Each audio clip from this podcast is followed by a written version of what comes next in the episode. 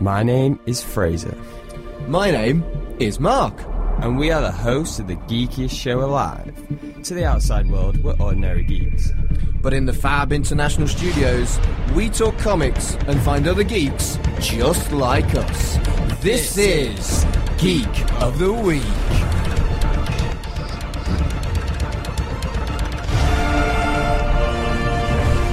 Welcome to Geek of the Week. We're on issue 23 with your regular hosts, Fraser and Mark. I'm Fraser. And I'm Mark. We're on our big, uh, 23 is a big number in sport. Well, mainly basketball. It's like LeBron James and the Michael Jordan. But we don't talk about sports. I'm aware of basketball. that's that's the thing. Um, Charles Barkley and Shaquille O'Neal. Well, and they didn't wear 23, so that Right. significant. Michael Jordan. issue. Michael Jordan wore 23, then he wore 45. So when we have issue Right. 45, we'll talk about. I'm trying, like, since last week, we talked about, like, you know, 22 with the Taylor Swift thing. I- am I- I trying to didn't find, know that song. I'm trying to find, like, other cultural references each time we have a number. Right. Um, a big comic one is getting to that 300th issue because that's the our Ven- that would be our Venom issue. Three But hundred. 300, yeah, that's, well, that's we're, the goal. we're not even a tenth of the way there yet, that's Fraser. the goal. I, I have no problem with doing 300 Exact- issues of this. Exactly, it could happen. Um, but we've got a jam-packed show for you today. Uh, we've got a load. We've got like two weeks worth of news Oh, so much news. because we um, we dedicate the whole news section to a revenues to a review. It's not a Cap- word, Fraser.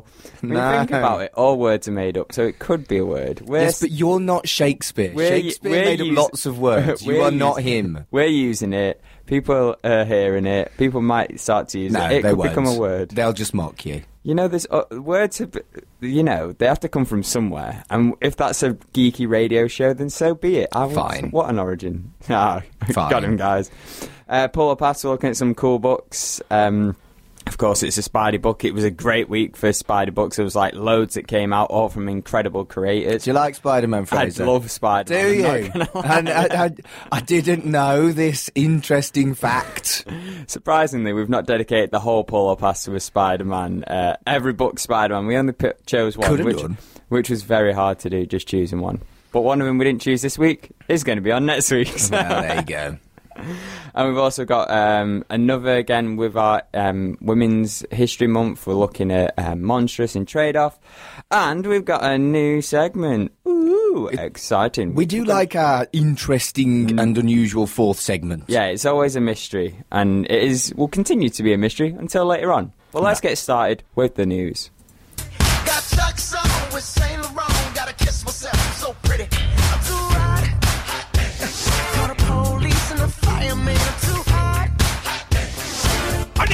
Need photos of Spider-Man. So, you know the sounds of J. Jonah Jameson. It's time for the news on Geek of the Week, and yeah, jam packed two lots of uh, two lots of weeks of news. All the trailers. all the trailers, loads of deals going down, and basically, I usually have some sort of order to this, but I couldn't work out which one I wanted to put first, which where to put which. I've done some sort of an order, and I hope you all agree. It's sort of almost an importance thingy, but then if I say that, people are going to be like, "Oh, then why didn't you put this first? But we're going to start off with. Now we've been talking about this for ages. Um, not just us, everyone uh, in Hollywood. To be honest, it's a big Hollywood deal, and that's the Fox and deal is finally complete. Um, This I know it, it all starts here. X Men, Fantastic Four coming into the MCU. Oh, it's all. This is where it all starts It's not to rise. just this is X-Men and the Fantastic Four, though. It's all the kind of like linked franchises. So, Yeah. so we can have Galactus and the Silver Surfer now. Yeah, We can have Namor. Uh, oh, I'm very excited. Oh, Namor's um, Universal. That's a bit. uh, Oh, we can't have Nam, but Namor, Namor's Fantastic Four. Yeah, but like um, oh, Universal got Hulk and Namor and She-Hulk maybe. So they got some characters. It was all a hot pot. You know when we they were getting rid of characters. She-Hulk. No. Oh, We can't. they can do, but you have it in the similar way of Hulk, where like they'll put him in someone else's film or TV shows. Like if they have a if they have their own, then they have to give money to Universal, which they don't want to do.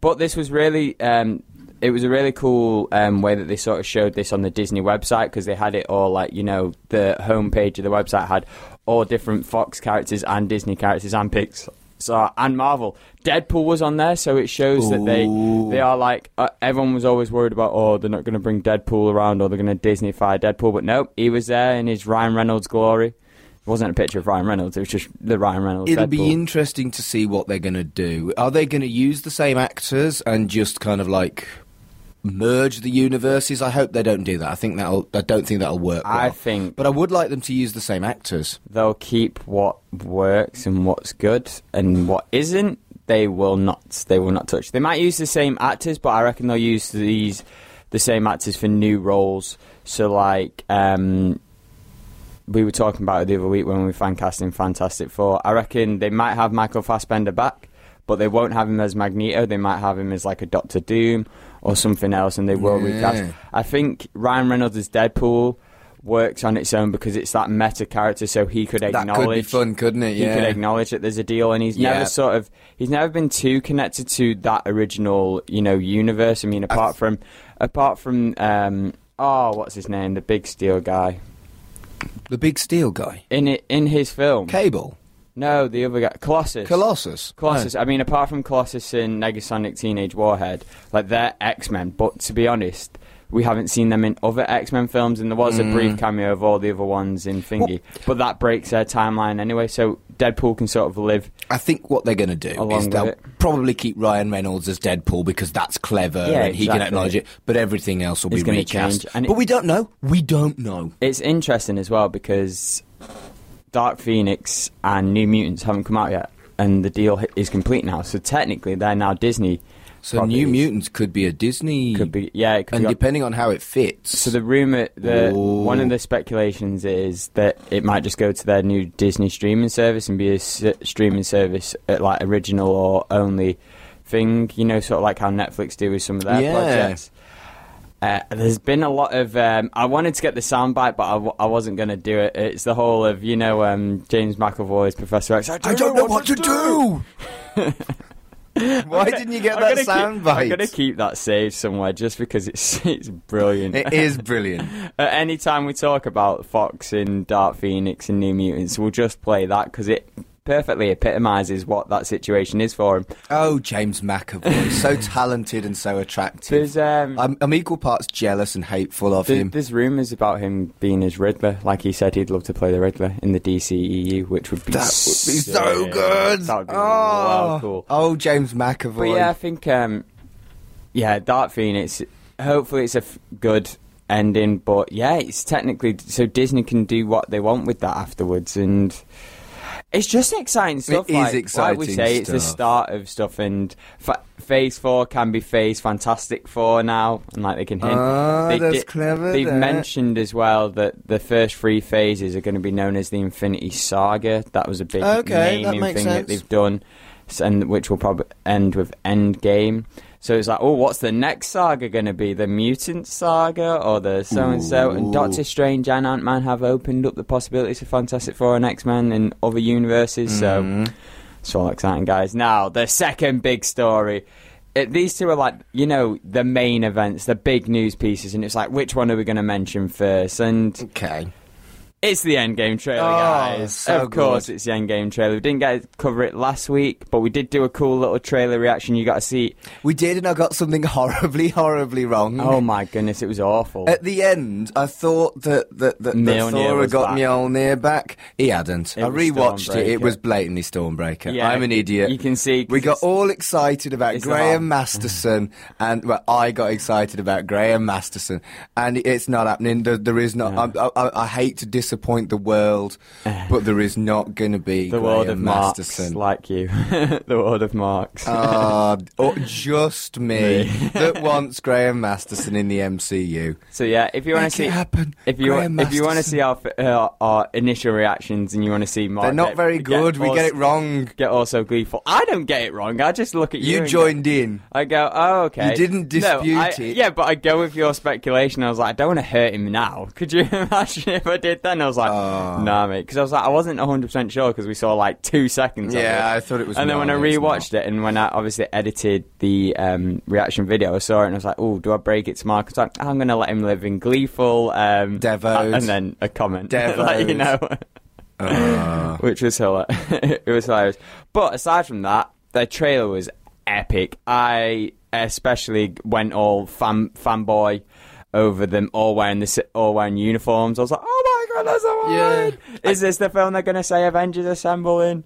We didn't see that much new stuff though. What we did see was Tony Stark obviously survives because he's in those suits with everybody else. Yeah, yeah. But um, it felt to me almost like a hype vid, like a, a recap yeah, rather yeah. than a trailer, which is unusual and clever. And it got it. Um, it's the same as like a big fight in in the wrestling world. Maybe I just felt like it was a hype rather than a trailer. It didn't really give us very much new footage at all. But oh my goodness. I didn't know I could want this film more.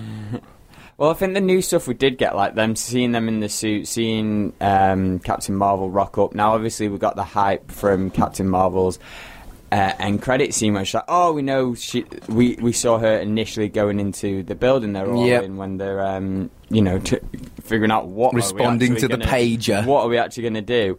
And then this seemed like an extra. Extra bit of that scene where she's like Yeah. we've Thor, and that relationship looks cool because Yes, them it two, does. Thanos, you're in trouble, mate, because them two are some high-powered beings right there. Like, true. if Thor and Captain Marvel were after me, I'm sorry, I'd be like, nah, I'm done. Like, just fair. Like, Just imagine- mission- nah, I'm done. Just imagine if it was Thor, Captain Marvel, and Eric Masterson's Thor. That would be like the best. I've, I've got to get over my Eric Masterson thing, have, haven't I? You really have. You Oh. could make ah. a fan film. He's dead, you know. He died. His Oh. son's Thunderstrike now, though. You go. Yeah. There's always that. Yeah. There's always comics you can. That's the thing. There's always comics you can read with him in and pretend fit him. You know what the best thing to do is create a head canon.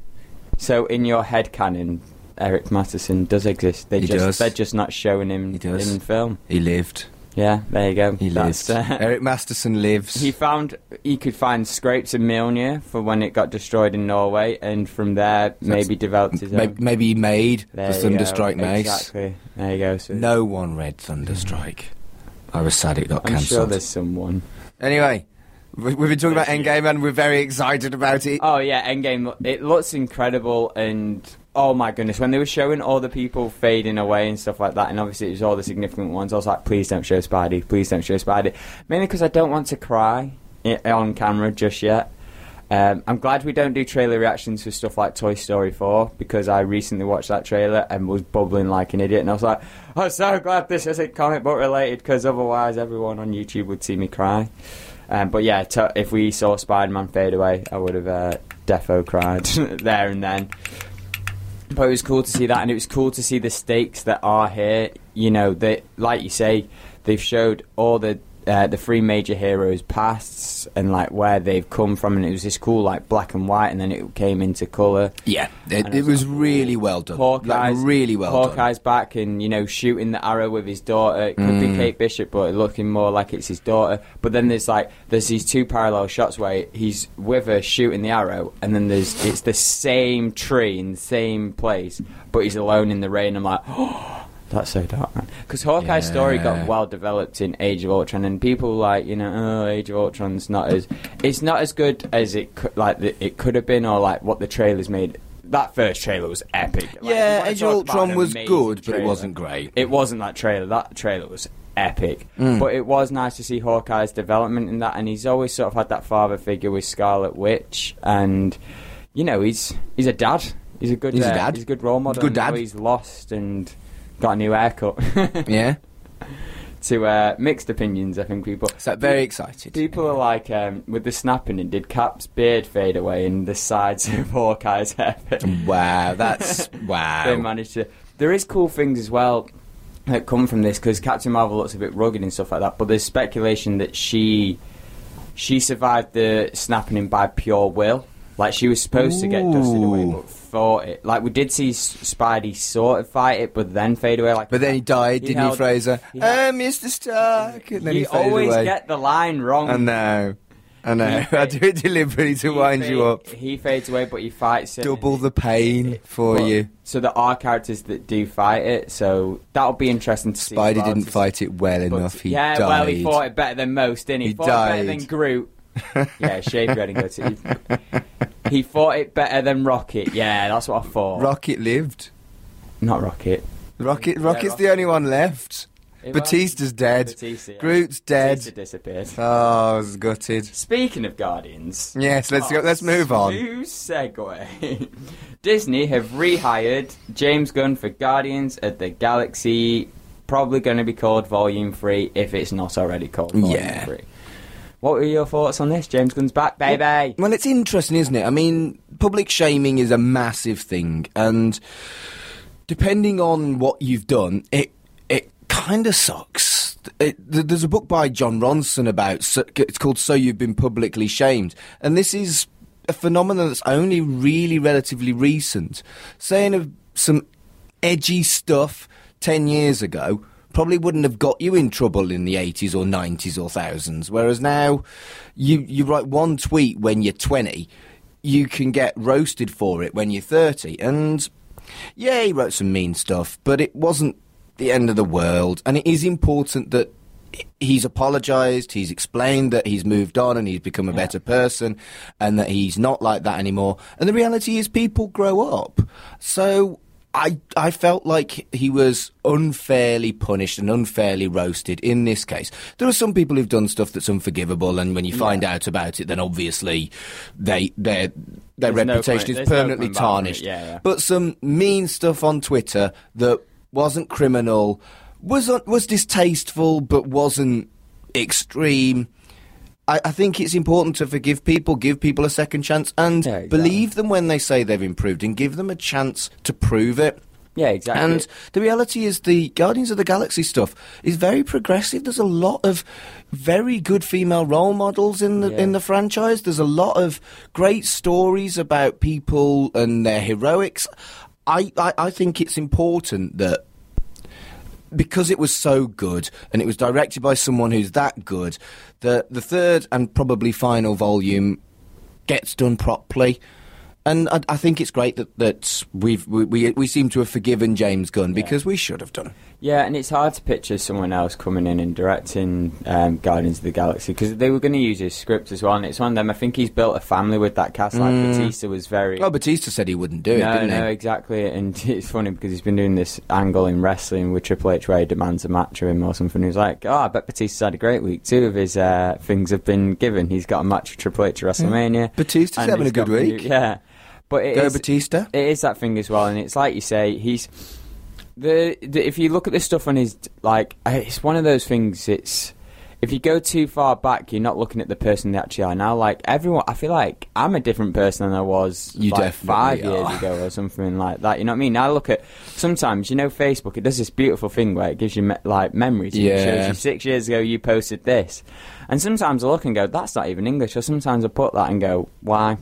Why did I post James that? Gunn's very young. Yeah. I mean, for me, 10 years ago, I'm quite similar. I'm a bit wiser. I'm a, probably a bit more jaded, but I'm not that dissimilar to who I was 10 years ago. But the difference between 30 and 20. 30 year old and 20 year old me, my goodness, 20 year old me was completely clueless. Like, like completely clueless. Closet. Like, a, a just completely different person. So 10 years can make a massive difference. Exactly, yeah, and like for some people, ten years ago, you weren't even born. No joking. Um, well, yeah, some, yeah. then that is a total game changer. But no, it is that thing of like you got to see the person they are now, and I only say that because you, we do talk about the stu- great stuff James Gunn has done. Um, on Twitter and stuff like that, he's always doing these. Like, I mean, a lot of the Disney films do it anyway, but like these, um, oh, what's it called? Like Make a Wish. um, Yeah. do all these like, you know, all these charity stuff, like involving getting people on the film set and stuff like that. And he's always and this attack did come. It came from like I, I don't want to fr- throw it and just oh it was a Trump support, but it came from someone who was like you know one of these people who's looking to hate on someone and looking being like oh this guy's so progressive or like oh he's bashing Trump so I'm going to find something to ruin him and someone deliberately went out of their way to you know tarnish someone's career. I'll, I'll be honest. I have downloaded my entire Twitter feed, and I'm going to go through it because of stuff like this. And It happens too often, and people don't seem to care that it was 10 years ago. They just take an opportunity to jump onto someone that they don't like and make their life really it's a- difficult and unpleasant for no good reason. It's a huge commitment. Like I've had to go back on our Twitter feed just to find out what I posted when, or like going back and being like, "Oh, what was this week's?" And I'm like, "Oh my goodness, there's so many tweets," and I get bored by it. I was like, "How can you go back ten years?" Especially Exactly. with people like celebrities like James Gunn. They tweet a lot. That is a big commitment. Unless you Yeah. just like click on something like ten. Like, It's a bit sad, really, isn't it? it is a bit, and it's a bit, and uh, it's. I'm glad that it's you know it hasn't worked out, especially. Yeah, especially with the Guardians of the Galaxy three because Yeah. it was it's been put on hiatus and there is that thing of like after Endgame we're not really sure what's coming next so it'd be nice that you know that we know okay Guardians of the Galaxy three is coming and hopefully it's coming a bit sooner then. Um, ooh, Well, there's, expected. there's three slots, isn't there? So we can um, speculate that it's probably going to be in 2022, can't we? Yeah. Well, it was one of them. It was. Um, I think for the longest time they were saying they were doing three movies a year, but they've sort of seemed to change that course with the Disney streaming service coming. And what Kevin Feige's came out and said recently is. Do you remember a while back when they did that big presentation that these are all the movies coming out in the next five, ten years or whatever? And One of them was in the Inhumans, wasn't yeah, it? yeah, yeah, and that was the only one that sort of like got hit and missed and got moved away. Like it was supposed to be part one and part two, but that didn't. Uh, that became a TV show, and We- we, we don't talk, talk- about that TV show. I I liked it more than most, but it still wasn't very good. Yeah, um, but they're steering away from that, and they're basically just gonna because what the the worry was with that, or the thing that came out of that was everyone was so looking forward to Infinity War that the other film they felt that no one was focusing on the other films. I don't think that was true. I thought it was nice. I was like, oh, I get this and then this and then this. Um, I, I, can- I just watched them all. I, I don't understand exactly. that. I want to see every I single one see the of them. concern. Oh no, it's like people were seeing them, but in the back of their head, all they were thinking was Infinity War, Infinity War, Infinity War. Like these films are great on the way, but Infinity War is the big one. Whereas now they're looking, I think post Endgame is just like letting you know what the next one is, Yeah. and then after that, what the next one is, and sort of. It's nice. I mean, um, they've done a lot with like with Endgame. They've been able to tease us on titles and stuff like that. And before that, we knew the titles of all the films, so that wasn't a big thing. So it's again, it helps with their marketing. They Mm. can sort of be like, oh, what's the next film going to be? And then they release, oh, it's this character's film, but what's the title going to be? Okay, now's the title, and then you get the. ju- So it extends that marketing and Yeah. fan Uh, speculation. yeah, and I fan, think so.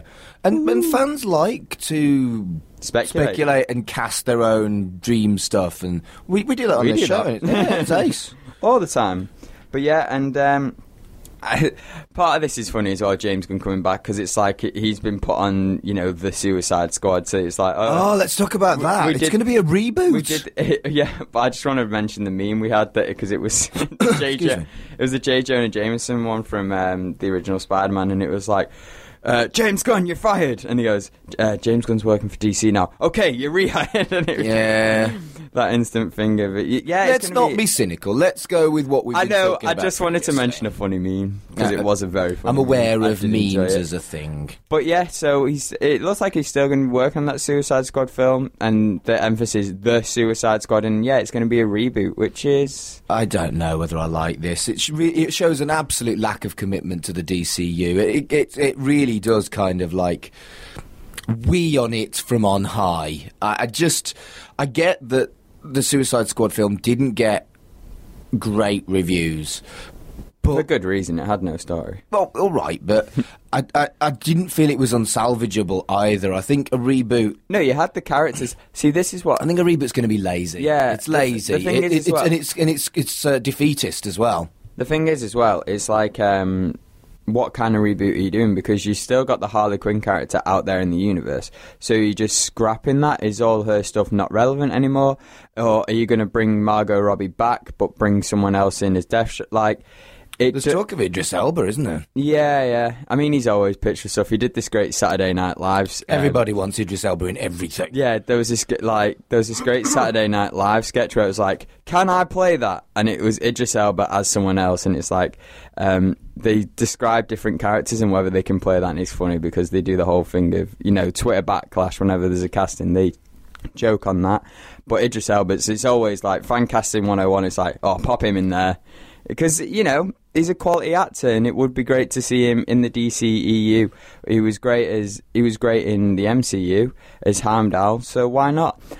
But whatever, I've lost track now. Yeah, um, so yeah, the Suicide Squad is a reboot. It's like, mm, I'm not really digging it. It depends. it's James Gunn, so it's going to be good, and I think it will be better than Suicide Squad. Yeah. but It's a weird it's one. It's kind of it's great, but also concerning at the same time. Yeah. The DCU is an absolute mess. It's a weird one to reboot as well because it's um I don't know the Suicide, Suicide Squad was never even when it came out it's just like yeah I guess you could do this film but as your second film in the universe this is a bit bizarre and it it's always been a bizarre choice and people say yeah but Guardians of the Galaxy was a bizarre choice but that was in like phase two where they've already established it was other good. heroes yeah so it's, it is weird to go back to it but who knows Mm. who knows I don't know today you'll enjoy this is Hellboy Day. Hellboy So Day. I just wanted to, uh, well, acknowledge that. I don't know if it needs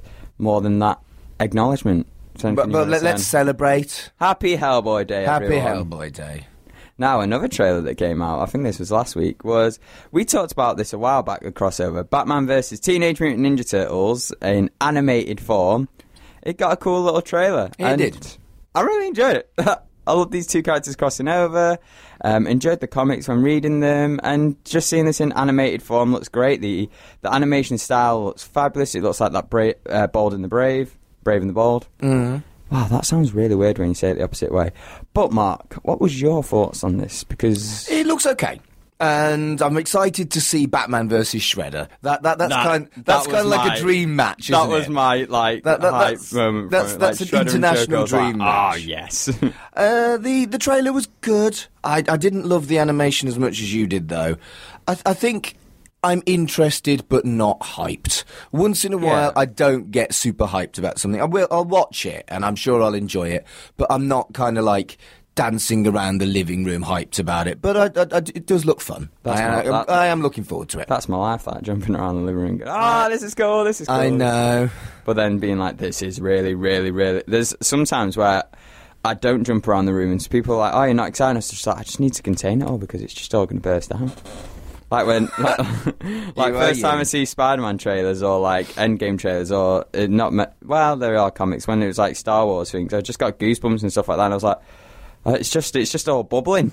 And then I'll, and then I'll have to watch a trailer five more times, and then the hype will build. But yeah. Yeah.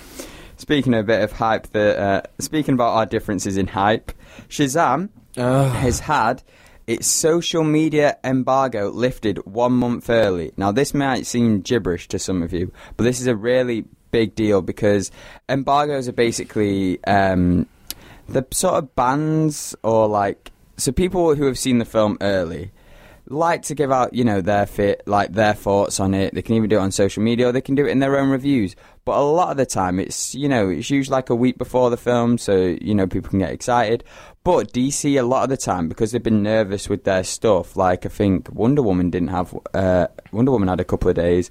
Batman v Superman only had a couple of days. Justice League was really short. The embargo. But this, they've lifted it a whole month early, which shows great confidence in It does. this. It, and it does show great confidence in it. And all I the with that. social all the social media reactions have all been positive and none of them have been gripey or grumpy I'm genuinely stunned by that part. I mean, for me, um, I'm, I know I know you like messages from the multiverse, Fraser. I did get one actually this week from someone who agrees with me.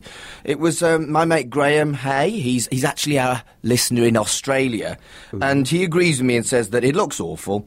And how is superpowers? I don't even know how to pee in this thing. How is that the line that they chose for the trailer? Because it, why would you lead with that? Is that the funniest line in the film? And he's right.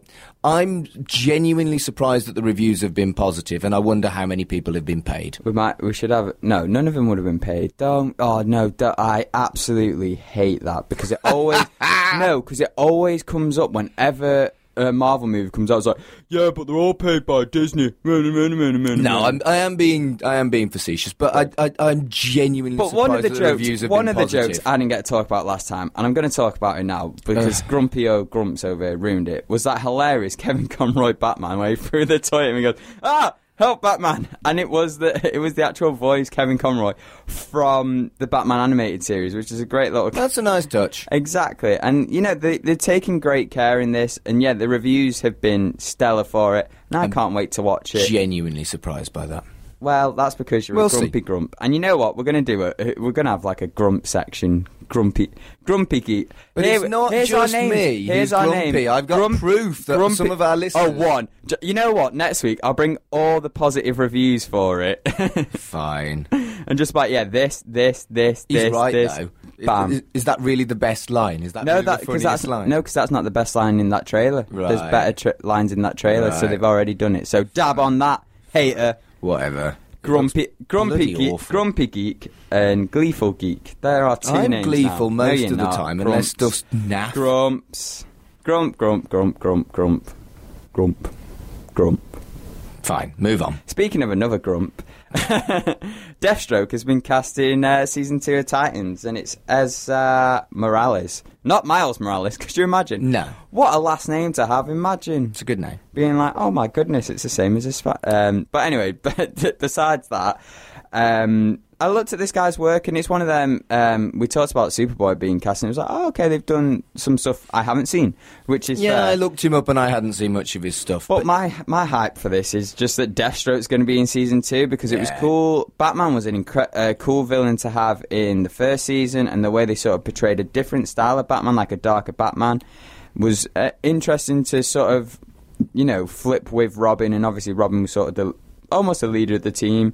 And Robin and Deathstroke have had this incredible history. And Deathstroke, de- you know, debuted in the Teen Titans um, book, so it's nice to see him in this. And it's it's always nice to see Deathstroke versus the Titans. We're going to talk about it later on Pull or Pass. and yeah, I, I, I think features um, a lot. The the actor's got some very serious chops. I think it's a great cast, and you know, handsome older fella seems perfect for um, for for Deathstroke, from from what I can see. Slade Wilson. Mm. Mm. I, I love the joke in uh, Teen Titans Go to the movies. Um, it, it was on the trailers, so it's not too much of a spoiler if you haven't seen it. But they always go like, "Are you Deadpool?" and go, "No, Dead- are you a Deadpool ripoff?" And he's like, "No, Deadpool's a ripoff of me." That's always it's good that we're getting more Deathstroke, especially with um, the silly version of him being out there. Now, more sort of DC news. This is comic related. We got a cool little crossover that's going to happen. We love our crossovers here. So Black Hammer and we? Justice League are having a crossover called Hammer of Justice. What were your thoughts on this p- future book? Fraser, it's Jeff Lemire. I know, right? It's Jeff Lemire. It's- therefore, want. I'm done. I, I I just want it. I want I want it. I want it now. I want it now. I, I, you know, uh, yeah, I do. I want it, and I've. You've made me read a lot more DC since we started doing this show Good. than I ever would have done, and You probably yeah, I'm, I'm hyped. I'm looking might forward not- to it. You might not have seen this if it wasn't for the DC for reading more DC. No, exactly right. No, but no, I'm very. I, I, I, it's got Jeff Lemire involved. I assume it's going to be Yeah. beyond fantastic. So, yep, hyped. Gimme. I'd be very, very ups- I'd be very concerned if it didn't have Jeff Lemire involved. Yeah. but Jeff Lemire is my guy. Yeah, so it's all good, all Gucci. You know what I was thinking? Very excited. There's so many cool crossovers happening now, especially with DC. DC are pumping out. They're always working with other um, comic book uh, publishers now, and they're pumping out so many cool crossovers. I'm thinking it, it should be a monthly thing on Trade Off. No, Yeah, maybe. yeah. Oh, it's happening then. If you're saying no, it's got to be yeah. Fine. I have got a few stored away, so we could uh, we get some cool crossovers. We've got um, Doom Patrol and Batman teaming up as well. I've got the, the, I've got one of them. The That'd be Milk- fine. The Milk Wars. It's quite funny. what? called Milk Wars. It's very. It's uh, yeah. It's a bit- Okay. bit of a parody thing. I was going to say it sounds like a parody. Got some Batman and Spider Man teaming up. Got some yeah. Invincible Let- and Spider Man team up as well. I've got one of them. Let, let's not. yeah, do, let's do some team ups. Let's not do Judge Dredd and and uh, Batman though, eh? No, well, yeah, we'll give that a miss. No. That's the thing. with- Judge Dredd though. That's the thing with crossovers. They're a lot of hit and miss. yeah. Let's hope this one isn't, and I suspect it won't be. It it, it, it looks great. Can't wait. Yeah. I was thinking, what if we did that segment? That would be great, wouldn't it? It'd be a good, cool. What if we did this? Now, speaking of what ifs, Clever. That was very fast. Segue. Marvel are producing a What If TV series for Disney Plus, which is so cool. Because these books, they're always interesting to read, and it's always like one of those. Yeah. It reminds me of, like the Goosebumps, uh, te- you know, or like you know, all these different shows that do like different tales or whatever. And sometimes cartoons and animated versions of these have done What Ifs in a way. So it would be nice to see this in like a full sort of fledged series that is, you know, you don't have to worry too much about canon or whatever. Yeah. And it's a sta- like the MCU now has established Marvel characters. I think in a lot of popular culture, like a lot of people know more origins of characters that they wouldn't in the past. MCU What If? Well, it's like Marvel What If, so I imagine it would be to do with the MCU because you know it's on Disney Plus. It might, I it think- might not be. It, I think it's got potential to be brilliant, and they can they can play with it as much as they like because they've got a free reign now. They've got the Marvel stuff. They could have what if the X Men was the first film of the franchise, Yeah, or whatever. And it's yeah, I, I love the comics, and I, I, I particularly like the weird ones. yeah, it's always So I think they got go bizarre. potential to be bonkers and brilliant and exactly like the comics, just weird and or interesting. I don't know. What if Aunt May was Spider Woman? It could be anything, couldn't it? Oh, they've And- done stuff with that before. yeah, and Sony wanted to make an Aunt May movie. brilliant. Aunt May, love her. Brilliant. Oh. Not not the hot one. I'm talking about the old lady one. Oh, well, I like all the Aunt Hot, Mays. hot Aunt May is cool, but I, I think I'd prefer.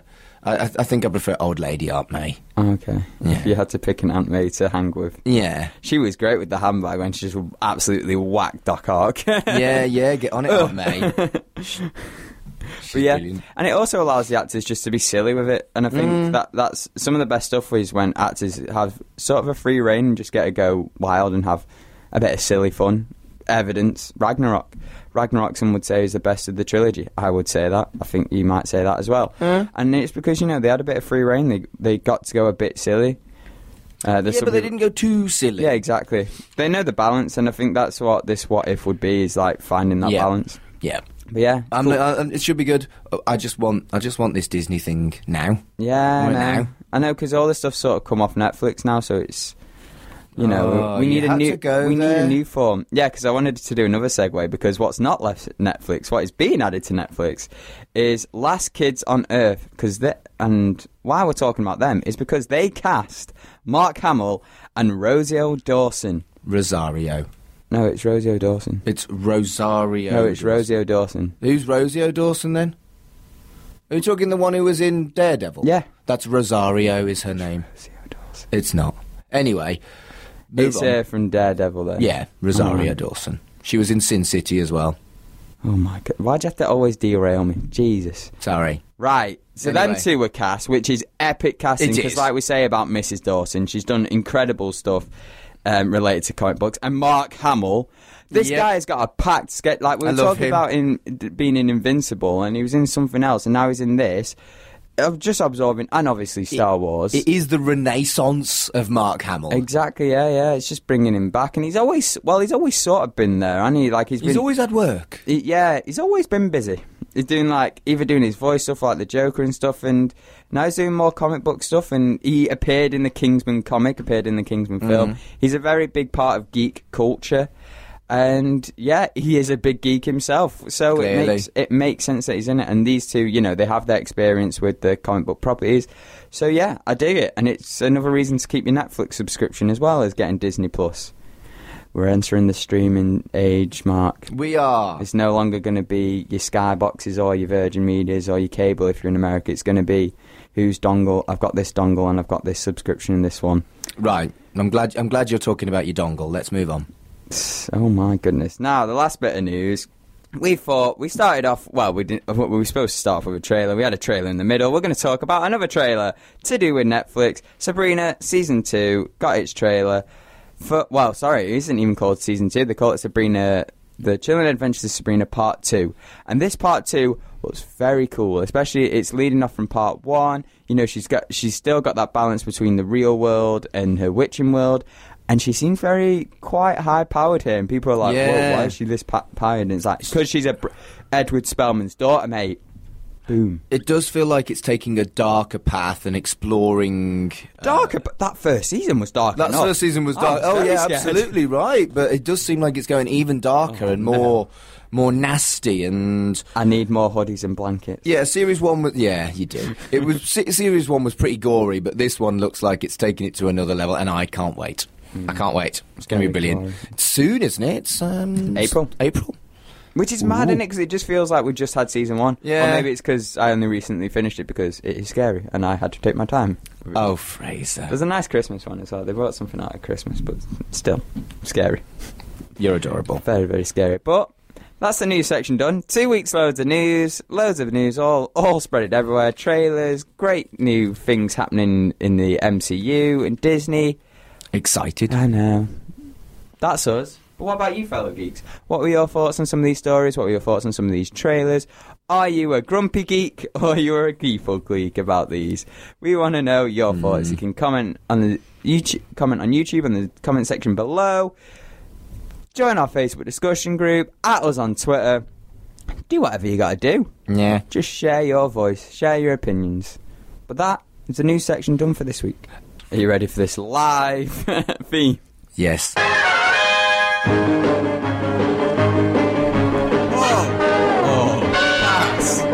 Every week it's live. Every, every week it's live. It's It's not. not, lip synced for no for no one's He- purpose he other than my own. actually lip sync his own voice on. you know, just thing. in case uh, my voice doesn't ever pop up.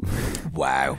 Always prepared for it. Yes, this is a section of the show called Pull or Pass. So we take a look at typically free comic books. Sometimes we do more, but it's always usually free comic books and say whether we would pull or pass on them. If you worry, if you're concerned that you don't know what this word pull means and what pulling a comic book is, what the act of pulling a comic book is, don't worry, I've got you back. So when you go into your local comic book store and you pick up an issue of, what should we pick up an issue of? Calamity Kate. Yeah, well, yeah, I was going to say something that we're not picking up this week because Monstrous. Let's say you see an issue of I'm just going to go on my own thing. So you saw the Sabrina t- t- uh, trailer, and you went, "Oh, I'm going to pick up Chilling Adventures of Sabrina. I'm going to check out a random issue with that." You put it behind, and you pick up a Monstrous, and you pick up a Calamity Kate because why not? You can pick up more than one book. And they say, "Hey, do you want to add these books to your pull?" And you say, "Yeah, sure, why not?" But really, like, I don't know what I've just signed up for. It's fine. Whenever one of those books comes out, like a say you bu- uh, put down a one or a twenty-three, whenever a twenty-two, a twenty-four, or a two, or a whatever comes out, they'll leave it behind the desk for you, and it's sort of that's like a mini subscription, but it's less intense. Less, we need a direct debit. You need to come here every week and pay this, and oh, we're going to charge you even if you don't, or whatever, or this hectic, crazy stuff, sort of like a blockbuster thing, or you know, streaming stuff now. It's not like that at all. It's whenever you, you come in, you can come in once a month with payday, or you can come in every week uh, on Wednesday, New Comic Book Day. Come up and say, hey, what's on my pull? And they go, oh, this came out this week, and it's just, it's nice and reassuring that you know because comics. Um, comic book stores only have so many comics, and sometimes people buy your comic, and you're like, "Oh, I wanted to read this," and you can't. Yeah, we've But- been burnt by that quite a few times, haven't we? Yeah, and it's also important to know if you know something's coming out in the future, like you've seen a previews, or you know Marvel and DC and all the big comic book publishers, they put out solicitations early. The June and July ones, I think, have just been put up. You can actually look forward and see what's coming out, and you can add that to your pull. So when it comes in, not only will the retailer definitely order that, because sometimes they don't order every book. It's you know, it's there's a lot of comics out that not It's everyone true. reads. Makes me sad. So it's important there sometimes to do that. But when you're like me and you read a lot of Spider-Man, it's almost a guarantee that a comic book store somewhere will have a Spider-Man book. Shall we start with Spider Man?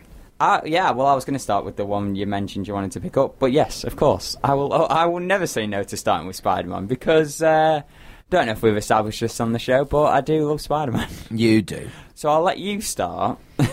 Well, Spider Man life story. What a brilliant idea that is! Exactly right. What a lovely little nod to the history of Spider Man. And what a. l- I mean, reboots happen at, at the blink of an eye, but this is clever. Basically, the, the concept is that Spider Man was launched in the late 50s. no, 1962. All right, but Spider-Man was launched in the early '60s, whatever, and it it's got years and years and years and years and years of comic books, but he's only gone from like 16 to about thirty in the comic books, whereas this is acknowledging that when it started, and they're actually doing a timeline. Yeah. that's So the first one it said uh, Spider-Man life story, the '60s, which is epic. so they're going to do a book for each decade. Yeah. And so by the time we get to now, he's going to be in his sixties. Oh. th- this- you rapscallions and this is brilliant. This is such a cool concept. And what and I mean for me, what what main what I realised is Spider-Man's about the same age as well. Spider-Man's about the same age as my dad, yeah, and that's that's really cool. So like, your dad could be Spider-Man. well, I've, obviously I've known my dad for 40 years. I'm, I'm interested in the way Spider-Man's going to develop like I've known my dad. Yeah. It's, it's, fa- it's, it's so fantastic. And all this history, I grew up in the 80s. I was a teenager in the 90s. I can't wait to see a retrospective, intelligent look at the 80s and the 90s and putting Spider-Man in that. Yeah. The 60s obviously doesn't resonate so well for me because I wasn't alive. Are you The sure s- about that? I thought you were. I you're so you were rude. young You're so rude. You're so rude. But it's Sorry, isn't it just an exceptional concept. It's beautiful, and it could be one of them as well. Um, I've not looked too much into it because I knew I was going to pull it, and I sort of didn't. Um, I wanted some surprises, but they could even just do like, you know, each decade they do it. What the a '70s Spider-Man looks like, or what an '80s Spider-Man. So it could be like they do reboot it each decade. I'd be interested to see whether they um, change his costume to, a, to to match the fashions of the time as Well, well. the thing is, they matched. Um, they pretty much matched the art from the '60s and like the Spider-Man looks that he had then. Because obviously, there's a very significant Spidey look from the '60s. It's that you know that hair. You can see his forehead, and obviously, the Osborne has their. It, they look like cornrows, cornrows, and they always look weird always- whenever yeah. you read it. Like, but they had obviously their signature hairstyle. And the book did feel like it was, you know, homaging that 80s arc and it, um, art arc. Um, but yes, so there was that acknowledgement there, which I thought was really cool. It would be cool, yeah, to see. And there was the fashions as well, because like Peter Yeah. Parker comes with this like sweat, like this sweater on with like a turtleneck thing, and I was like, oh my goodness, he looks awful. And then I realised, oh, it's the 60s. He's He pro- supposed to. He probably looks cool or thinks he looks cool. and the references to the Monkees and Yeah, stuff exactly. like. Because we've talked about like modern comic books referencing stuff.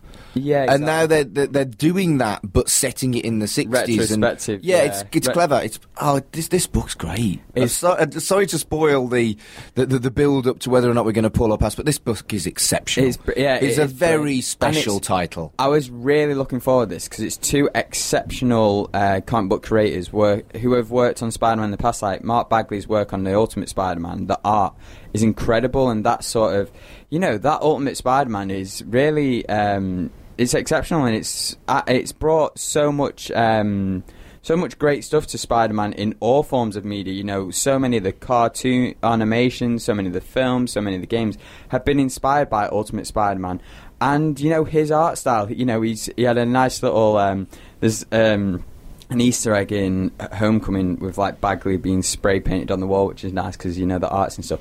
So when I knew, he, I was like, okay, so this book's going to look beautiful. He's going to be able to perfectly, you know, epitomize. Spider-Man visually, and then when I saw that Chip Zdarsky was writing it, I was like, okay, yeah, so we're gonna get a perfect Peter Parker and Spider-Man here because that that dude, when he was writing Spectacular Spider-Man, it was the perfect book for Spider-Man that you needed right then because it was, you know, it was coming out um, opposed to the Amazing Spider-Man run, which was more serious, like world-ending stuff, and his was more like friendly neighborhood sort of stuff. So, it was, and I was a bit gutted that I was like, oh, Chip Zdarsky's no longer writing Spider-Man. But then when I found out he was writing this with Mark Bagley, I was like, what a team! And like we said at the beginning of the show, it was a great week for Spidey titles because um, Friendly Neighborhood was out this week as well. Yeah. and it and obviously the um, video game one, um, City at War or something. And it's just like there's so much going on. My poll's just all Spidey and then other stuff as well that we've done for this show, Mm. and it's it's just a great time, and it's all great creators all working on Spidey. And it, This section of the show is making my pull unmanageable. There's too much good stuff. Stop just- making good stuff. Ma- allow me to be grumpy geek, as he calls me. But there's no way that I, I could. I could not find anything. I couldn't Yeah. find anything wrong with this. And I'm even more excited about the decades that I know and love. Exactly. Reading about that. And like you mentioned um, before when you were talking about it, it is, um, you know, the origin story of Spider-Man has been well known for years, um, I would say decades and stuff, just because it's one of those things, you talk about your dad, Spider-Man's a generational character. Each generation has their own Spider-Man, and generational comic book readers will have their artists and their writers that they know for um, Spider-Man, or they'll know their certain stories, or their different, their characters. And they managed to mix all the characters well in this, like your Gwen Stacy's, you know, your Flash Thompson's, you know, his whole thing.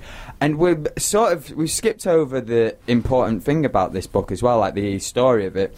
It's dealing with the Vietnam War, Yeah. which I thought was really, it was a really cool take to have, especially with the superheroes. Because obviously, Spider-Man looks up to, um, you know, your Iron Man, your Captain Americas, and they're helping out on this war. And he's like, he's he's caught in between whether he should go to, a, you know, should sign up to war and try and sit like, you know, he's like, I could really make a difference with my Spider-Man characters, and it is that thing of, oh, but New York does need me here as well. So it is that conflict, and one of the big things at the end is Flash Thompson's going to war, and he's like, um, you know, Peter and Flash always have this bickering sort of thing because of that whole high school dynamic. You know, Flash was always his bully who's had a love and fandom for Spidey, and it was ironic because he didn't know that Peter was Spidey and all that, and you know that's being addressed in Far From Home, which is epic. I'm loving that we're seeing that part of it.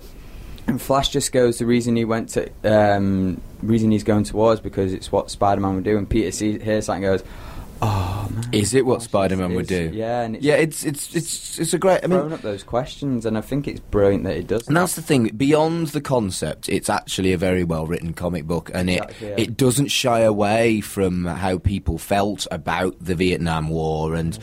the the, the how muddied the waters were, whether or not people agreed with the war. I mean, it, you know, it's Captain America speculates on whether or not the war in Vietnam was right.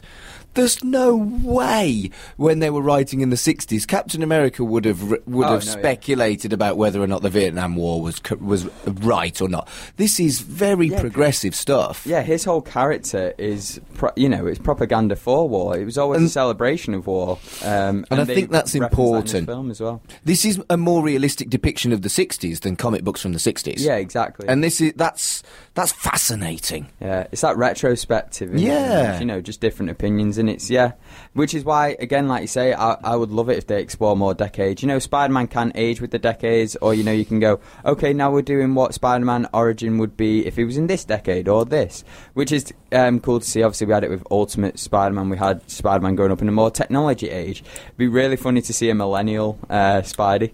That'd be quite interesting. Well, he Well, was. he a, won't be a millennial. he- be in his 60s. he was a millennial. No, but I mean, like, if they do, okay, so now we're doing Spider Man life stories in the noughties, but he's, like, if he was 15 in the noughties. Have I am I misread the concept here, or, or Oh, is no, he no, going to no. age no, normally? No, that's just my speculation. The- Right. Because there's two pathways they could go with this. They could do he ages normally, or they could do, okay, this is Spider Man life story if he was in the 80s. oh, I hope it's the former. There's two. I hope it's the one I assumed it was. I'll be Uh, disappointed if it isn't. I'd, it I'd like to see him age naturally through through the decades. Now we could. It could even be a thing of they just stay in the sixties. They don't even do that. But I, I, mm, I'm 50-50 on it. Like I'm, I'm obviously going to read it anyway. But like, Yeah. seeing an old Spider-Man would kind of I don't know no, I think that's Ace. be weird. Yeah, but who would the other heroes be? I guess that's when you bring in the new generation. But then like, Mm. after a while, it's becomes so dystopian. But anyway, whi- whichever way it is, I'm definitely pulling it. Yeah, it's If there was any, It's uh, really, really surprise good. there, it's a It's Spider really, book, of really course. good. Of course, of course, Fraser's pulling it. It's a Spider-Man book. Now, another book we talked about when we did this little cool little introduction for the show was Calamity Kate by Dark Horse. Now, what were your opinions on this book? man? I pushed to put this on pull or pass, and I was really looking forward to it. And the art is really cool. The monsters are really, really cool. But it's a poor man's Buffy, isn't it? oh, my Jesus! Yeah, I was I was disappointed with this book. I think to some extent it's because I found the main character fundamentally unlikable as well. She's manipulative and selfish. She imposes herself on others. She interrupts people when they talk, and she's a bad influence. Well, I just wanted to say. Oh, sorry. You mean you very clever, um, but she, and she's a bad influence on Got him. people's kids. Maybe, again, maybe I'm showing my age, but someone who's a bad influence on people's kids is is is, is bad. Some, and I just found the the main character really unpleasant. So I think it kind of like jaded me to the rest of the title. I, I, it's my biggest disappointment of 2019. I'm afraid. What did you think? Um, I was going to say I, I enjoyed it. I liked the the one thing I did like was the two types of Kate we got. We got the Kate who's sort of like um, you know dealing with her friends and stuff like that, and the kid, and the then unlikable person. and then we got like the calamity side to sort of like the you know so we saw the person behind behind you know her actual like because she's known in this sort of dystopian world as oh she's calamity kate you know big star whatever but we got to see the other side of her as well um, and I liked I liked them going back and forth of it. It could be one of those things where maybe it's a purposeful thing that you're supposed to um, not really like or stuff like that. But I don't know. I enjoyed it. It was a it was a good read. In the back of my head, I was always thinking, oh, um, uh, what was I thinking in the back of my head? Probably some monkeys clashing some stuff together.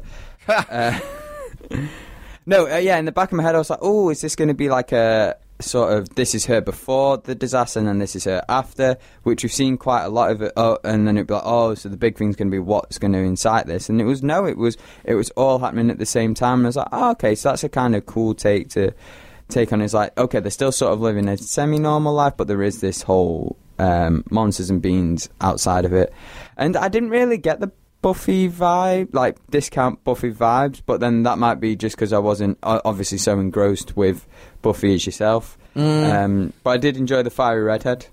Uh, the the, the creators of this are um, is it the artist who's a fiery redhead or the right? I think it's the artist is a fiery redhead herself. So it was it was cool to sort of see that. Um, May- Maybe I'm being a bit harsh, but I was just so disappointed with it because it was one I'd been really looking forward to. Yeah. And it just didn't hit the spot for me. It is hard when you. I mean, when you look forward to books so much, or when you look forward to anything, like anyone can relate to this. Like they look forward to something for so long, and then it's not quite what you expected. It can be disappointing. It can sort of jar your opinion on it. But um, for me, I think it's that whole thing of not having expectations for it and just sort of taking it, taking it as it is. Um, sort of helped me. And yeah, I really enjoyed the art style. We've been saying um, Oh, the art was cool. 'cause The monsters were cool. because we've been doing a lot of Dark Horse recently. And we always, whenever we talk about image, we're always like, well, it's image. It's all about the image. You know, the art style is what you know set them apart. But Dark Horse have been really hitting it hard with their yeah, um, they've been smashing it. It's true. thingies, yeah. And I personally, I enjoyed the story they were telling. Um, I might have to, I might have to pull it just to, uh, Really? I'm afraid Just- it's a pass for me. just to, uh, just to balance it. You know, Thanos with his um. Look, look at thing. that. Look at that. You pulling an Indian, me not. I know. It's a crazy world we live in, It's Fraser. mad world. That was lovely. Thank you. The last book we're going to talk about is Teen Titans issue 28. And I know some of you are thinking, well, probably not if you listen every week because I always do this spiel. And you're thinking, oh, God, Fraser, not again. Issue 28? But Fraser, I can't start halfway through something. Don't worry, guys, it's fine because it's part one of a crossover story with Deathstroke. We talked about Deathstroke earlier in the news. He's going to be in the new Titans um, season. So it's exciting stuff. It's very relevant. Um, and it's the ter- it's the first part of the Termina- Terminatus, I think it was called, or Terminator. You know, Deathstroke. He's a Terminator. It's a It's true. thingy crossover. He's scary. Um, but yeah, it's part one of a story, and um, it's one of them where I, y- I mean, you can speak for this because you're not really a Teen Titans reader uh, established. Um, you can say if it was a bit jarring just jumping in issue 28 because for me, I haven't been reading Teen Titans. I'm more of a Titans fan. Less so now because they got rid of uh, the team I really enjoyed. Still enjoy Titans, but not as much as I did when it was the previous team.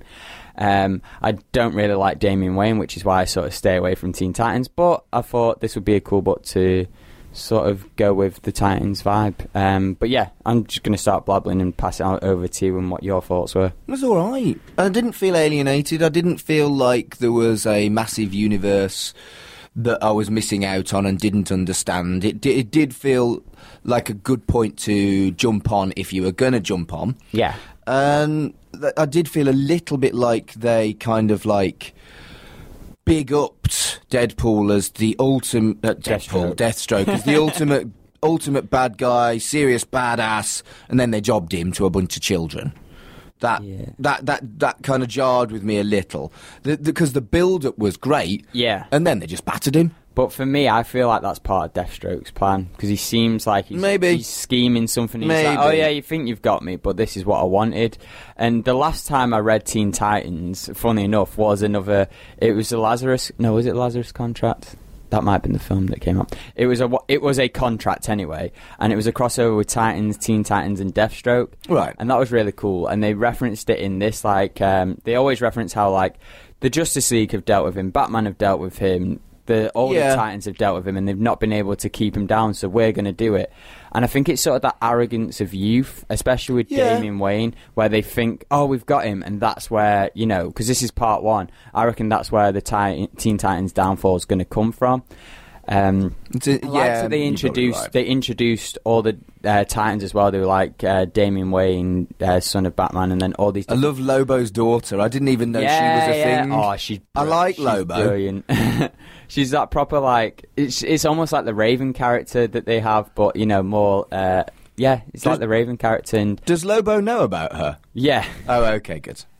Well, Lobo, he's brilliant. I love. And that, now we can read, definitely read some Lobo. yeah, for sure. I'd definitely put it on there. Um, but yeah, so I liked those introductions. Um, yes, that was good. That was welcoming. I was going to say it's a Teen Titans team. Uh, the one some I'm not familiar with, and there's some like I say with Damian Wayne. I really don't like Damian Wayne. He um, did some horrible stuff to Ginger Wally West, and he's just done some horrible stuff. And in, in the Injustice universe, again, done terrible stuff, killing characters I really like.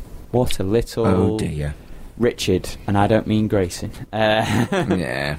Well, but yeah, and we got to see Wally West as well. So I uh, enjoy I enjoyed that Wally West as well because it it was um it's not to confuse you, but there's currently well.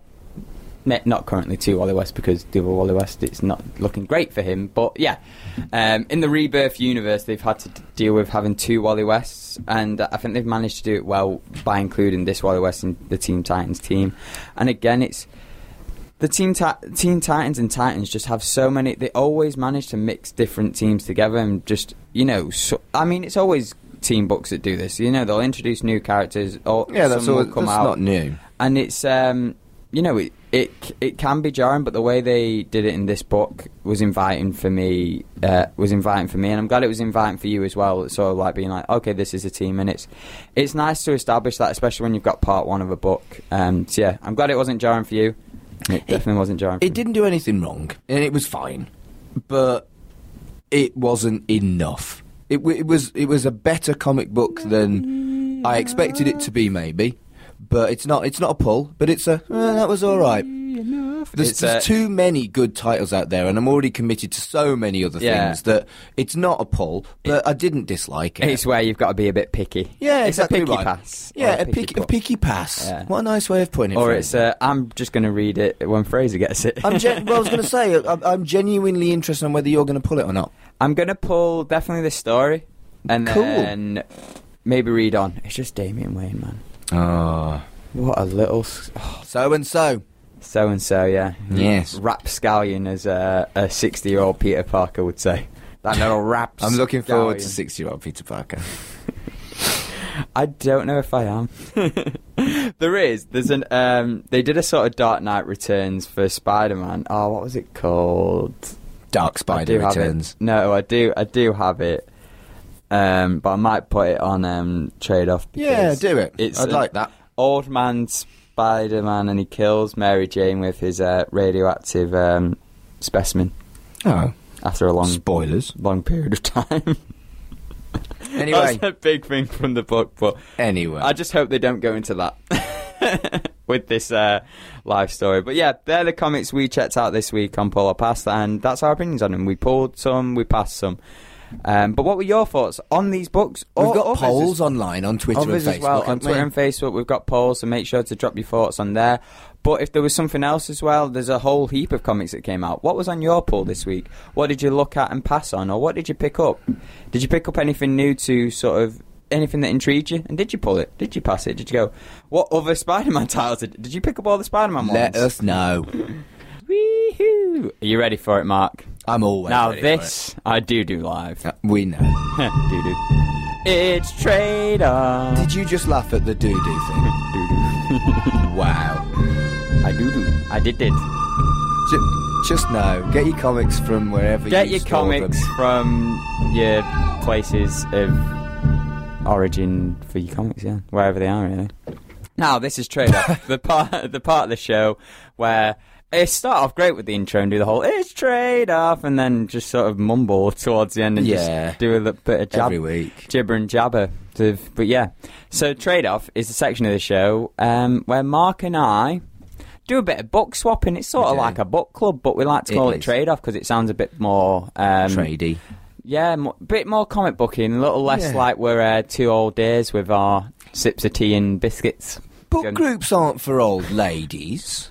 I've been in lots of book groups over the years, and I'm not an old lady yet. Well, some would disagree. Rude. I would disagree. Rude.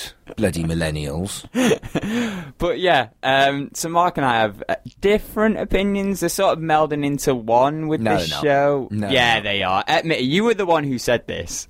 Uh, I you- was, but you- then, then we had polar te- opposite opinions you- about that Shazam trailer. If you call the te- yeah, but I'm talking about like uh, book interest and Yeah. reading stuff. I didn't enjoy the Shazam. And then when he either. watch, and then when he watches Shazam, he'll realise that he was wrong, and he'll be like, "Oh, Uh, now it we'll all see. makes sense." We'll Either see. that, or go, "Oh, I've been spending too much time with Fraser because I actually enjoyed that." We'll, we'll end up having a fight over Shazam. Either that, or you'll be like, "Have I got Stockholm syndrome, or did I actually enjoy Shazam?" I think I've been spending too much time with Fraser. No, we're not talking about Shazam. We're, We're not talking talk- about trade-off. we are talking about trade-off. And Tangent talk- tornado. Tangent tornado, which is going to be awful on the YouTube because people are going to click on wanting to kn- wanting to know about Monstrous. They're going to be Meh, like, "Why are they talking YouTube. about this?" Meh. Especially if I, you know, Sorry, post it YouTube. very very don't late. care. I care. Good. I care. Monstrous. I care about all. Monstrous. Now, Talk about monstrous. I haven't talked about what trade-off is Oh, that's yet. true. So Mark and I have different opinions. We do. So I will give him a book that I really like, and I hope I think he will like too. And he does the same to me. And sometimes we, well, most of the time we do like that book, and, it, and sort of our tastes have become melded into one. I think we They've both- fused together. I think we both do deliberately throw ringers in there that we know that the other one won't like. Oh yeah, when I did Uh, Justice League vs Power Rangers, I just had to check. I just had to fair- check you weren't lying to me. To be fair, the ones I've put in that I thought you wouldn't like, that I thought would be too scary for you, you've ended up loving. So I'm going to Well, have to were- up my game No, and find well, they were- something you'll hate. Well, they were too scary. They were very scary. They it were. took a while, and this one is a perfect uh, example of this. This is another. So You're the cutest fraidy cat, you know. It's uh, International Women's History Month, so we're doing like books um, with strong female leads most of the time, or like strong female creators, and this has got both Taz. in it, which is really good. And it was Mark's uh, book to give to me, and it was monstrous. And interesting little bit of history. Mark gave me this book many years ago. Maybe I did. Well, you've had it. You've had it ages. maybe like two years or something while I was in uh, while I was at university in middle of nowhere Wales. So it's been a while with this book, and um, I'm not going to lie to you guys. You probably think, oh, so Fraser, you've had a long time to read this book. Uh, So you probably read it a while back. You maybe reread it this week just to get your thoughts fresh. Nah, mate. Read this all yesterday Well, it's on a nice train journey. in his defence. I still have books that he gave me during that time that I haven't read. So we're both just as bad as each other. We've got like gigantic piles of each other's books in our Yeah. homes. If we ever fall out, it'll be the worst because I'll have a load of trades I don't want, and he'll have half my trades. It'll be like I'll be it'll be devoed. the worst kind of break. Give me back my Descender, you bum. Oh no, oh no, mate! If you had some of my Ultimate Spider-Man, I'm sure you sent me got Descender. I would Spider-Man. definitely steal it back from me. I wouldn't care. I wouldn't even care if we're not talking. We'd fall out, but then we'd like, can I go and have my comic books back, please? I do and, like a mini. and then we'd fall out again. yeah, we do that mini We- thing. You know when people, are Oh. like, oh no, we're just on a break. I wanted to, and then once you get your stuff back, yeah, no, we're done. I don't. I don't want to fall out. Let's, But that's not, not fall that's out, not going to Fraser. happen. Let's be friends. That's not going to happen. You just Pinky need, promise. You just need to accept that you're going to enjoy Shazam. Uh, Shazam's done. We're talking about m- maybe we can fall out. we're, ta- we're talking about Monstrous. We are. And I, I related so much to this character purely because they mentioned how they had this monster when they became hungry. and I was like, I identify highly with that because hungry is a serious condition. and It's it the is-. It's, oh my, it's so bad.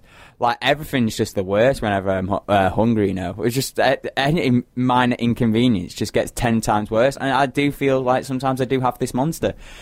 So, yeah, I was like, fair play. And my monster, I just want to point out, does not kill other people or seriously injure people, and so we're all good on that point. Uh, I don't need to be constantly fed. it's just you know, it just puts me in a better mood when uh, when I've had a bit of food. But I did uh, relate highly with that. I liked the sort of. Um, the sort of relationship they had between the monster and her, it was that split of who actually has the power here. Because the monster was convinced it was um, her, uh, convinced it was her, because you know the monsters. It talks about how it's like a generational thing, and it's it's had different love- people it's took over, and she was like, "Oh, but you are different. You seem to have some power over this." What I love about it is it's it's kind of a metaphor for fighting between who you are and who you want to be, Yeah. and your baggage that has damaged you. Yeah, 100%. and I think it's it's really cleverly done because everyone wants to be a better person than their baggage allows them to be, and we've all got it. People who say I've got no baggage. The fact that you think you've got no baggage is baggage, baggage. mate. uh, so, so I, I think it's it's it's so it's it's such a nice metaphor. It's so well done. Oh, I, am going to stop. I, am just going to gush about this book. So you carry on first. and then, and then I'll allow you to gush. A gushing geek. Oh, I love a bit of Oh, a- this a- book. love a bit of alliteration over here. yeah. But yeah, um, no, yeah, enjoyed that dynamic. It sort of reminded me of like um, to always bringing it back to Spidey, of course. It reminded Ah. me of the Venom with Eddie Brock sort of situation. Yeah, like there that. is. Yeah, I'll And give you that. There was that thing of um, when uh, the monster was saying that they were hungry and stuff like that, and I was like, oh, it's always funny because and we wanted more humans and stuff like that, and it, there was that there is that bantery dynamic between them. It's like um 'cause because she offers us someone who's like, oh no, it's not much of a feast, and she goes, well then clearly you're not that um, you're not that hungry, and then the monster goes back, oh you're just lazy, and I liked that sort of again that relationship. I don't think they're going to go down the path they did with Venom, where it's like, oh no, chocolate fe- feeds their hunger, not humans. That's a very funny. Uh, it was when they were making him more into a hero, and it's like we can't really have a hero that eats people, so uh, chocolate is the Really? solution. yeah, nineties or noughties comics for you right there. But this, yeah, this monstrous one, obviously, the monster's a monster, and no amount of chocolate is going to solve that. It's all about eating those, eating those different species, and that's what I wanted to talk about as well. Was they had this beautiful uh, double page spread talking about the different species and it established Yeah. um, the world like the humans, the ancient ones, and sort of like the different animal type characters.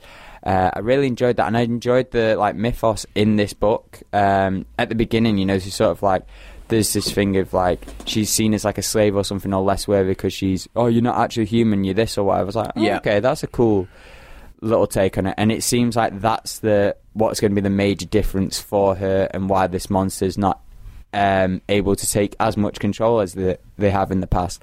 So I did enjoy that, and I always love the side characters in, in these things you give uh, me because they always seem to be like odd ones or little cute ones, and they Yeah. always sort of like Oh, the cat. make me feel a bit safer in the story. The fox and the cat. The fox was so cute, the li- with the little ears, and the, and the cat was like sassy. Reminded me of Salem off the original Sabrina Teenage Witch. I like I like the fact that they put some humour and some cuteness Yeah. in a very very bleak world. Yeah, because otherwise this would uh, this would have been a tough read. It's violent, it's graphic, it's dark, but it's got some light in there as well, and I think that's important. Nothing like the main character herself. Nothing is is black or white. Everything is grey. Yeah. and that's what this book is about in a lot of ways. Sorry, carry on. I get I get giddy. I don't know if that got on. Uh, I hope it didn't. What? But yeah, I no, I in. Uh, I did enjoy that, and it's always nice to have a little bit of light in the darkness. And it's, Yeah. you know, there's that um, Dumbledore. Did you like the little last page stuff they did? The like the last humorous Yeah, page. I it- loved that. when it was like uh, a famous lecturer once said. Yeah, with the and cats. I also liked, yeah, the, the, the cats with so many tails. yeah, that was good. The, I also the more tails, the more important the cat. I is. liked in some of the first issues. I think it might have just been the first issue of the uh, trade. It was um, what was it? It was oh, uh, what do the poets say? And then they ke- just kept swearing. I was just like, all right. it's like ah, poetry. Did you know? You probably knew this. I had this stark revelation, and it's a, a potential tangent tornado here. So after we say this, we'll let you gush more about the book to balance it out. Poetry doesn't need to rhyme, which proper blew my mind. I found that out Of like course I knew halfway that. halfway through uni. I was like, "What?" I felt like I've been lied to my whole life. All my teacher said, "Yeah, poetry rhymes," and in my head, I was just like, because I went into an open. This is just a funny story. I went into a at open mic. One of my friends was doing their comedy on it, uh, and I was like, okay, yeah, I'll go to this open mic, and I felt like. Um, Jonah Hill's character in 22 Jump Street, and ch- actually Channing Tatum's character in 22 Jump Street just being like a bit lost and stuff like that. And they- all these people were doing this poetry. And I turned to my mate Jacob, uh, former co host of this show, and I was like, dude, I don't want to tell them what they're doing here, but like none of these poems rhyme. And he was like, yeah, poems don't need to rhyme. And obviously he was a creative writing student, so Wow. I was didn't like- know that. I was like, what?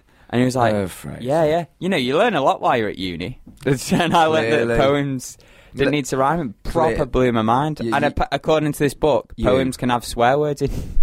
Yes, they If the- can. If the poets in this world are to be believed. Yes, poems can have swear words in. Let's talk about the art. Yeah. How pretty is this book? It's very pretty.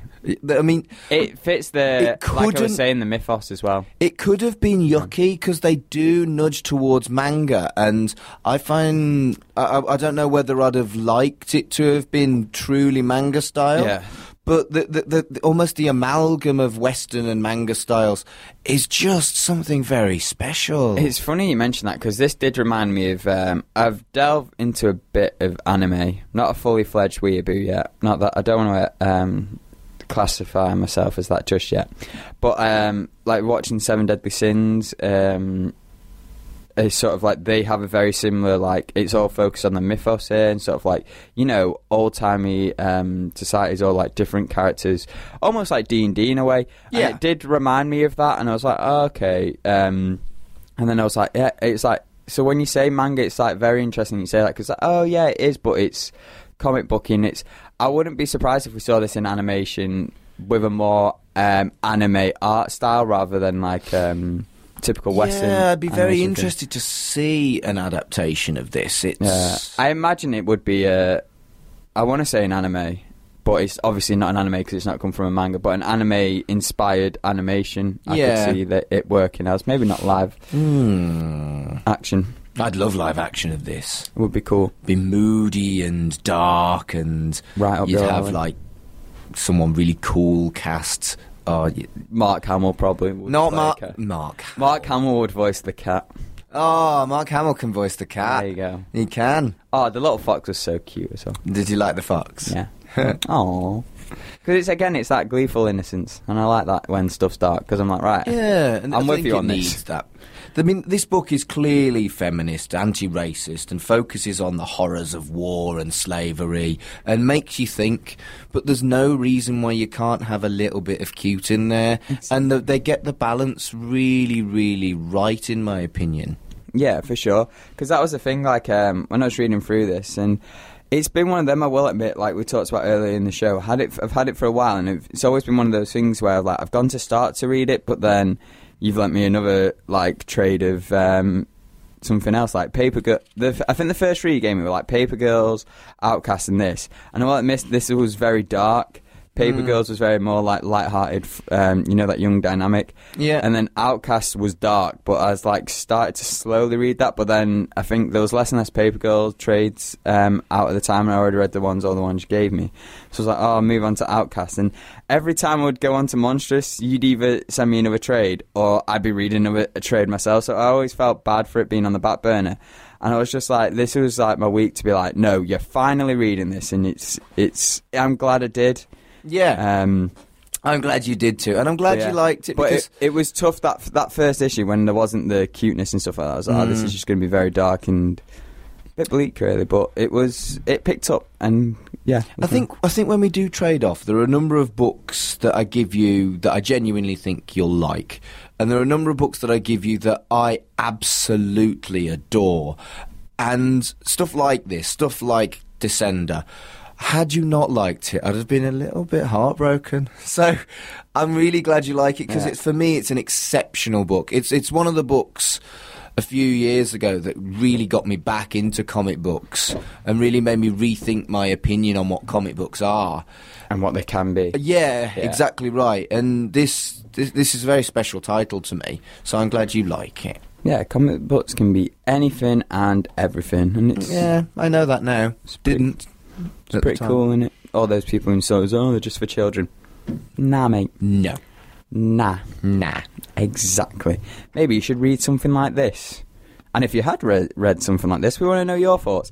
If you haven't read it, but it's been one of those books because um, if you're in a similar si- situation like me, a friend's either got a copy or lent you a copy. It's, fu- it's funny. I know people who've been lent this I've been like, oh yeah, I had, someone lent me that too. Um, when I was talking about it in like cartoons and comic society as a part of, people like, oh yeah, I've read Monstrous, or they'd be like, oh my friend's always trying to get me onto that. So if it, I think it's got a lot of love. I think it's got quite, Yeah. still got quite a lot of hype, even Yeah. though it's like into like issue thirty or so now. Yeah. I think it's it's a title that people know about, and, and it's one of those ones. Oh, I must read that. yeah. Do it. And if you're I on that, can't yeah, say it yeah, I enough, do recommend it. especially this first volume. I'm not sure if I'll like go out my way to read more, but it was definitely nice to to read it. Um, it's just this, yeah, it's one of those things. There's so many comments and so many trades out, and it is good to just sort of delve in and try something different. Like you know your own personal taste. I know mine, and I like. Uh, this is why I like this part of the show, trade off, because and um, some parts of Pull or Pass as well, because it's it's delving into a new area, and um, Absolutely. yeah. So if you are one of them, um, check it out. If we've inspired you to check it out, let us know as well, because that's always a nice little uh, Yeah. bonus. And if you have checked, if you have checked it out, let us know what you thought. Um, have you? How much of it, this have you read? Did you read just volume one? Are you still keeping up up to date? We want to know. We want to know keeping up to all your geeky thoughts, and you can share them and on YouTube on our comment section below. You can share it on the Facebook discussion group.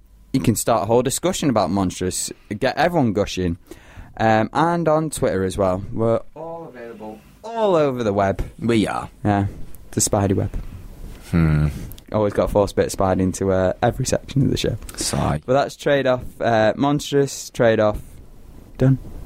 Now, we've got something exciting for you guys. Because it's a have. Guys, girls, and geeks of all kind. Yeah. Because it's time for the fourth section.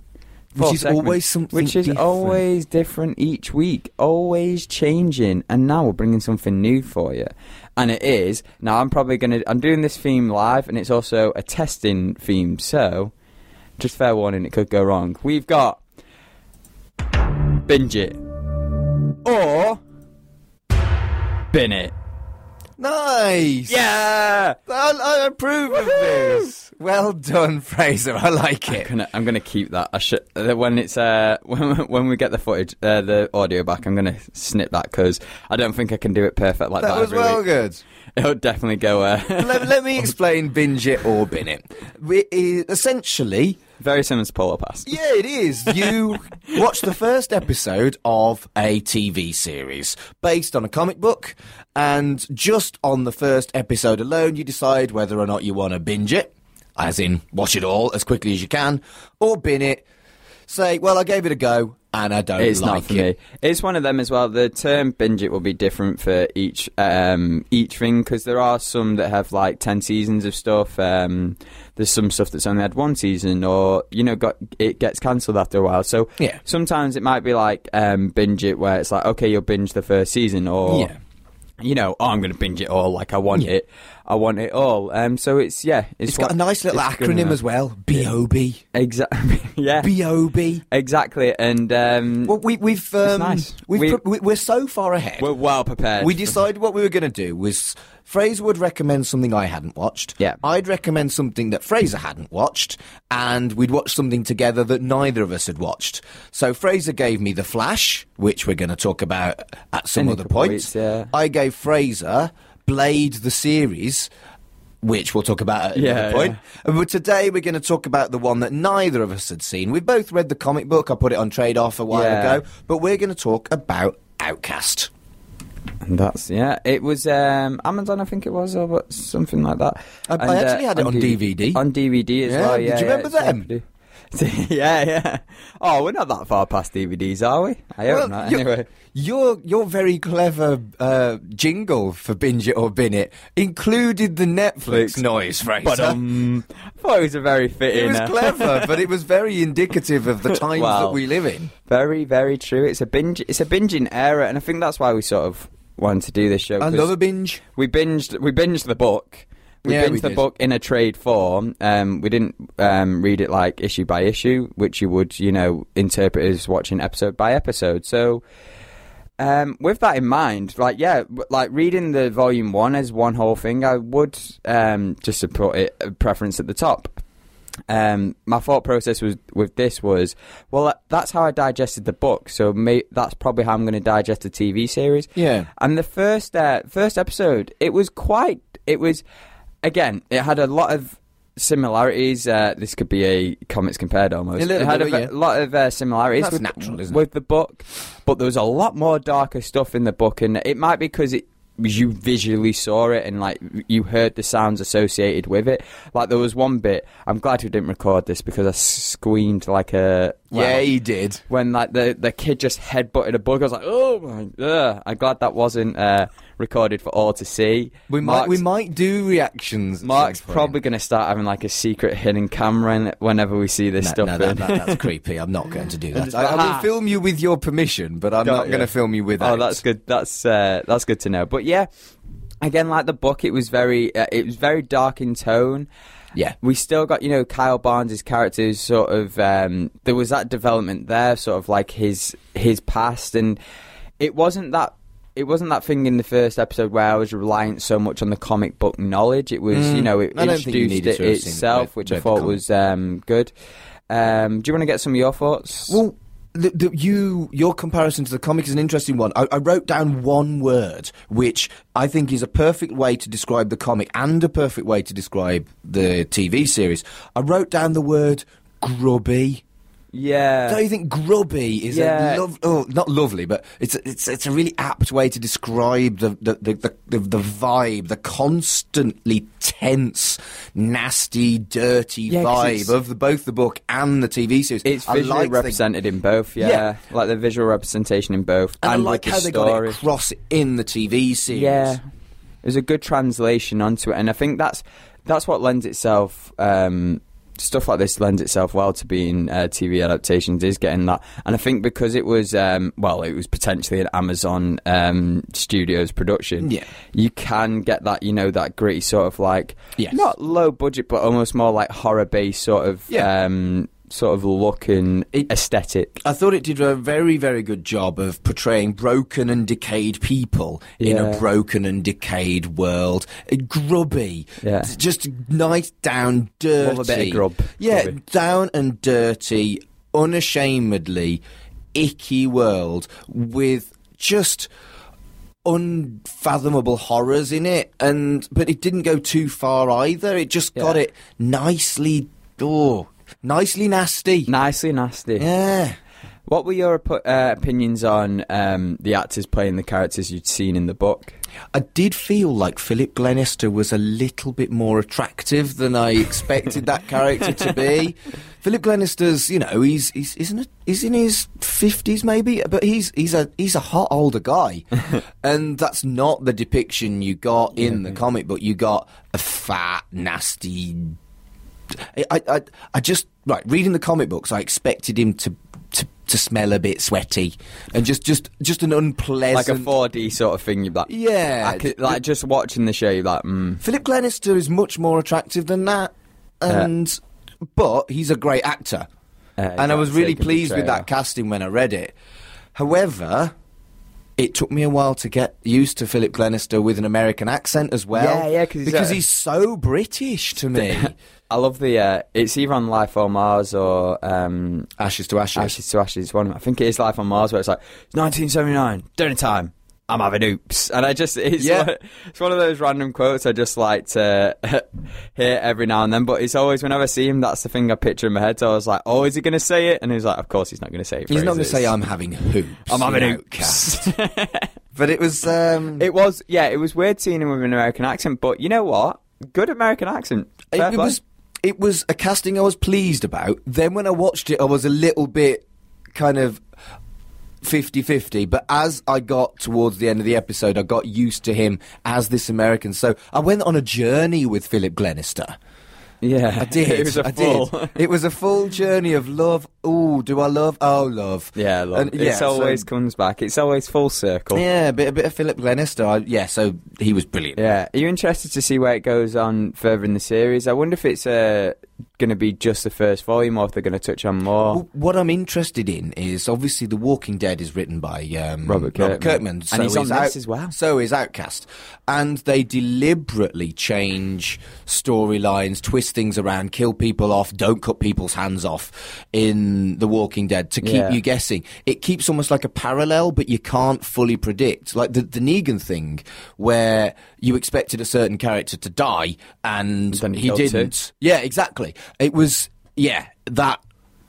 I want them to do that with Keep you on your toes. Yeah, yeah. I want them to keep me on my toes because I like that about the Walking Dead TV series. So yes, um, that's what I'm hoping with this series, and with Robert Kirkman on board, I suspect he knows his be that. formula works. He Yeah, will yeah. do that. So so you'll see the difference in the parallels between Outcast book and Outcast TV show, which I'm really excited about. Such a busy boy, isn't he? I mean, he's got all these adaptations coming out. Obviously, The Walking Dead's continuing going on. He's got uh, Outcast. He's got Invincible, and it is one of them where, like, the thing if, is with The Walking Dead, the first couple of seasons, you know, they based it off a few volumes, but then the more and more they went on, they spanned through a lot of volumes, so it caused the TV show to catch up, and it just got Robert Kirkman like, oh, I've got to write more and more, and I like, I feel for him. I mean, obviously, it's you know, ex, you know, you get Mate, into you get money, into- money, money, money, money with the get- side salad get- of money. You're getting money, money, money. And I don't get- feel and sorry you get, for And you Robert get to Kirkman. express your story more, but there is that sort of thing like, oh, is he going to try and is he going to be forced to rush it or whatever?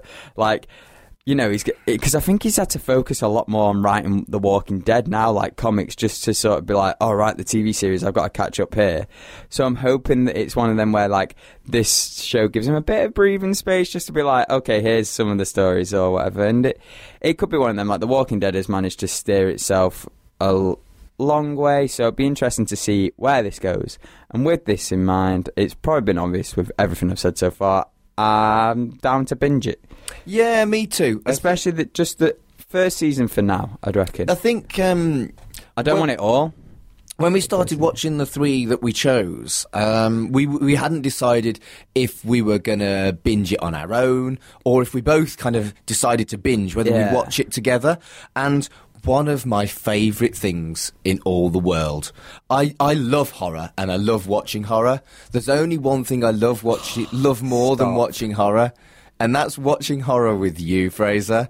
You are So just annoying. amazing. When, oh, ah, your your your your Frady catness is is is adorable, and I want. I'm definitely going to binge this, but I want to watch it with you. Just, I'm, I'm going to enjoy you as much as I'm going to enjoy the series. I think I'm going to need to watch it with you or with someone because it's just scary, man. I had to watch Sabrina with someone and then the last couple of episodes on my own and definitely preferred watching it with someone. It's so, horror is something that should be shared. It's it's it's definitely a shared experience. Horror, whereas a lot of other yeah, but for you, for you, it won't be shared horror, it'll be humour.